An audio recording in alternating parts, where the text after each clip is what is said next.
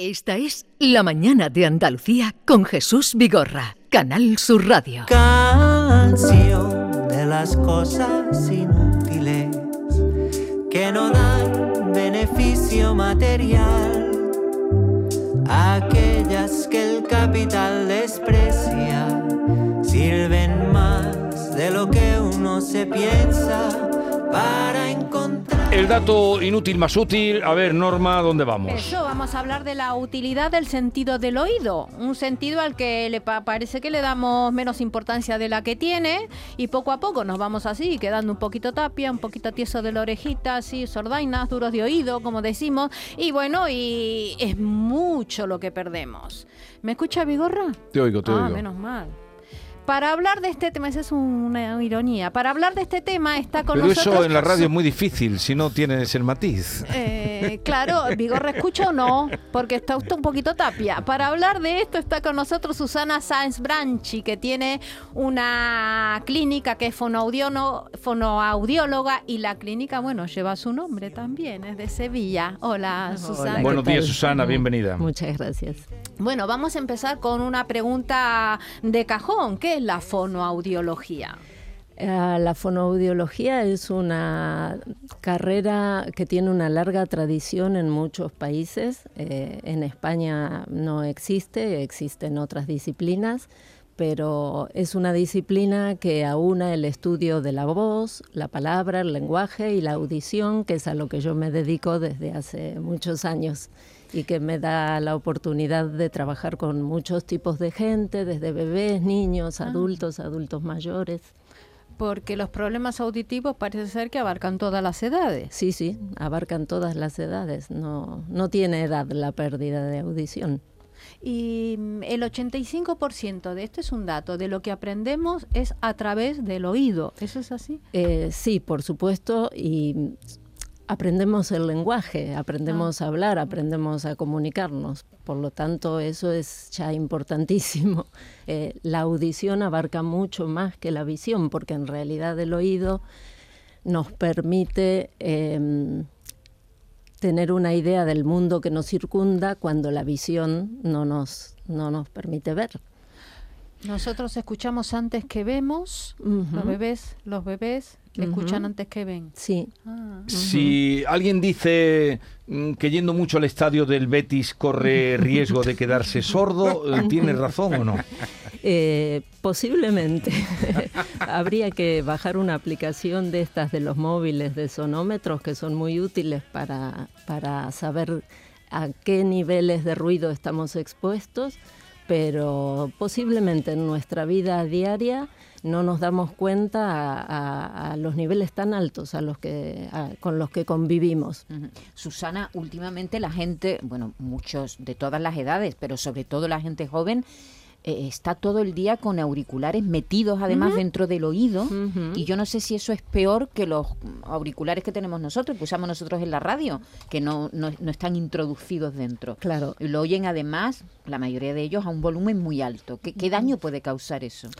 La, la Organización Mundial de la Salud dice que dentro de muy poco tiempo más de 1.100 millones de jóvenes van a, a tener pérdida de audición por el uso de todos estos dispositivos.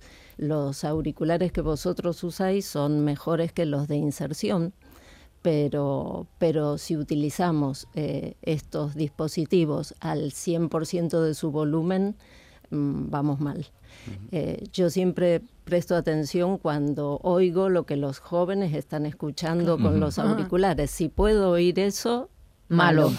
Imagínate lo que hay sí. ahí. Sí. Y el tabaco sabemos que es malo para todo, pero también es malo para la audición. Sí, el tabaco es malo para la audición porque, porque mm, perdemos oxígeno dentro de nuestros vasos sanguíneos, pero también eh, hay otras cosas que son malas para la audición, algunos medicamentos, algunos tratamientos.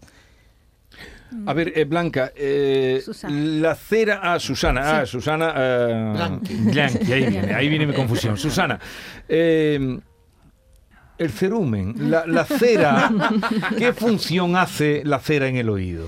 Eh, la cera tiene una función de limpieza y de protección del conducto auditivo. Es un cóctel de, de secreciones, de vellos, de, de piel seca. Eh, tiene una función fundamental para el conducto auditivo externo y es malísima para las personas que utilizan audífonos, por ejemplo, pero es muy buena para nuestro oído. Ajá. ¿Pero por qué? ¿Porque el audífono lo, lo aplastará y hará un pegote o Lo- qué? fundamentalmente lo tapona y Sí. no deja pasar el sonido que tenemos que Pero recibir. no lo quitamos. ¿Por qué ¿Y no lo quitamos eso? si es tan bueno? Las cerillas. Límpiate el oído, te enseñan desde chiquitito. Eh, sí, pero no hay que limpiar el oído más allá de, lo, de, de la higiene que hacemos todos todos los días. Eh, no hay que poner bastoncillos en los Ah. oídos porque es una piel muy fina. eh, no hay que utilizar bastoncillos, es mejor ir al médico y que si tienes un tapón te lo quiten. Hay no personas volverse que- locos en Claro, hay meterse un como si jugando. fueran sacando que te caracoles. saca por el otro lado el bastoncito. No, hay No, gente que se cree que... Es hay personas que son muy propensas a tener tapones y a tener mucho cerumen y otras personas que no, ¿verdad? Sí, pero sí, exactamente, exactamente. No es una cuestión de higiene. Mucha gente cree que la cera dentro del oído es una cuestión de, de mala higiene, ¿no? Sí. O cuando no oyen se creen que sacando más Sí, cera sí, va a oír mejor No, como, el que no, como el que limpia Es la peor. gafa insistentemente porque no ve. Y la mala audición nos puede volver tarumbitas, locos, mm, dementitos. Mm, ya desde hace unos años hay, un, hay muchos estudios que relacionan la pérdida de audición con eh, el deterioro cognitivo. Eh, hay que tenerlo en cuenta porque realmente escuchamos con el cerebro, no escuchamos con los oídos. Entonces, si el, si el mensaje llega confuso al cerebro, el cerebro tiene que tirar de más recursos y tiene menos recursos para poder pensar, digámoslo así. A mí me cuesta mucho trabajar, Susana, eh, cuando trabajo en mi casa, que es una zona céntrica de Sevilla y que tiene mucho ruido de tráfico y tal. Entonces, imagino que eso me afecta mucho a la salud, ¿no? El estar continuamente Sí. escuchando ruido de, de coches, la gente que va sin educación con la música Sí, a sí. todo volumen. Eso causa muchísimo estrés. Estrés, ¿no? Y te cuesta concentrarte Así también. es, así es. Y trabajar. Por eso me encanta trabajar de noche. Eh, pues, y eh, ahora me imagino hay todo un avance en tema audífono. Antes eran unos aparatos aquí que parecía que llevabas un... un- Una antena parabólica, ¿no? Hoy cada vez eso está más estudiado, más pequeño, hay avances, ¿no? Cada día los audífonos son, por supuesto, más estéticos, pero tecnológicamente cada vez mejores, por supuesto. Son pequeños ordenadores eh, que, que pueden conectarse con diferentes dispositivos, con los teléfonos, con los ordenadores. Y a tu consulta, ¿hay algún perfil que viene? ¿Hay alguna enfermedad que esté de moda, que esté provocando sordera? ¿O hay, hay algún top ten en el tema de eso de enfermedades del oído que te dejan sordo? Eh, en general, bueno, nosotros atendemos todas, todas las edades, como dije antes, pero sobre todo personas mayores a partir de 60, 65 años, que es cuando la edad, cuando la audición empieza a deteriorarse, ¿no? Pues nada, contémplenlo porque siempre, eh, quizá cuando se acude es cuando ya está eh, la causa que no se puede hacer mucho por ello, sino que igual que hay revisiones, eh, bien de, de oído o de garganta, de oído a lo mejor menos o de ojos más, que se tenga contemplado también las revisiones del oído, que solo vamos cuando nos mandan la revisión de la empresa. Por, por lo que decíamos antes, por el tema del deterioro cognitivo, eh, no lo digo no lo digo yo solo, lo- solamente lo, lo dicen los expertos. Hay que acudir cuanto antes a ese tipo de revisiones. Ujú. Bueno, eh, Susana Saeb Branqui, eh, gracias. ¿De dónde eres? Argentina, Argentina. pero hace 35 años que vivo aquí. Como Norma. Casi. ¿Quién lleva más tiempo, Norma o, o Más o Susana? menos, somos más de o la- menos, más o menos. Susana, gracias por la visita. eh, Muchas gracias. eh, mm, y nada, que tenga mucha suerte en su trabajo y gracias por habernos ayudado. Muchas gracias. Adiós.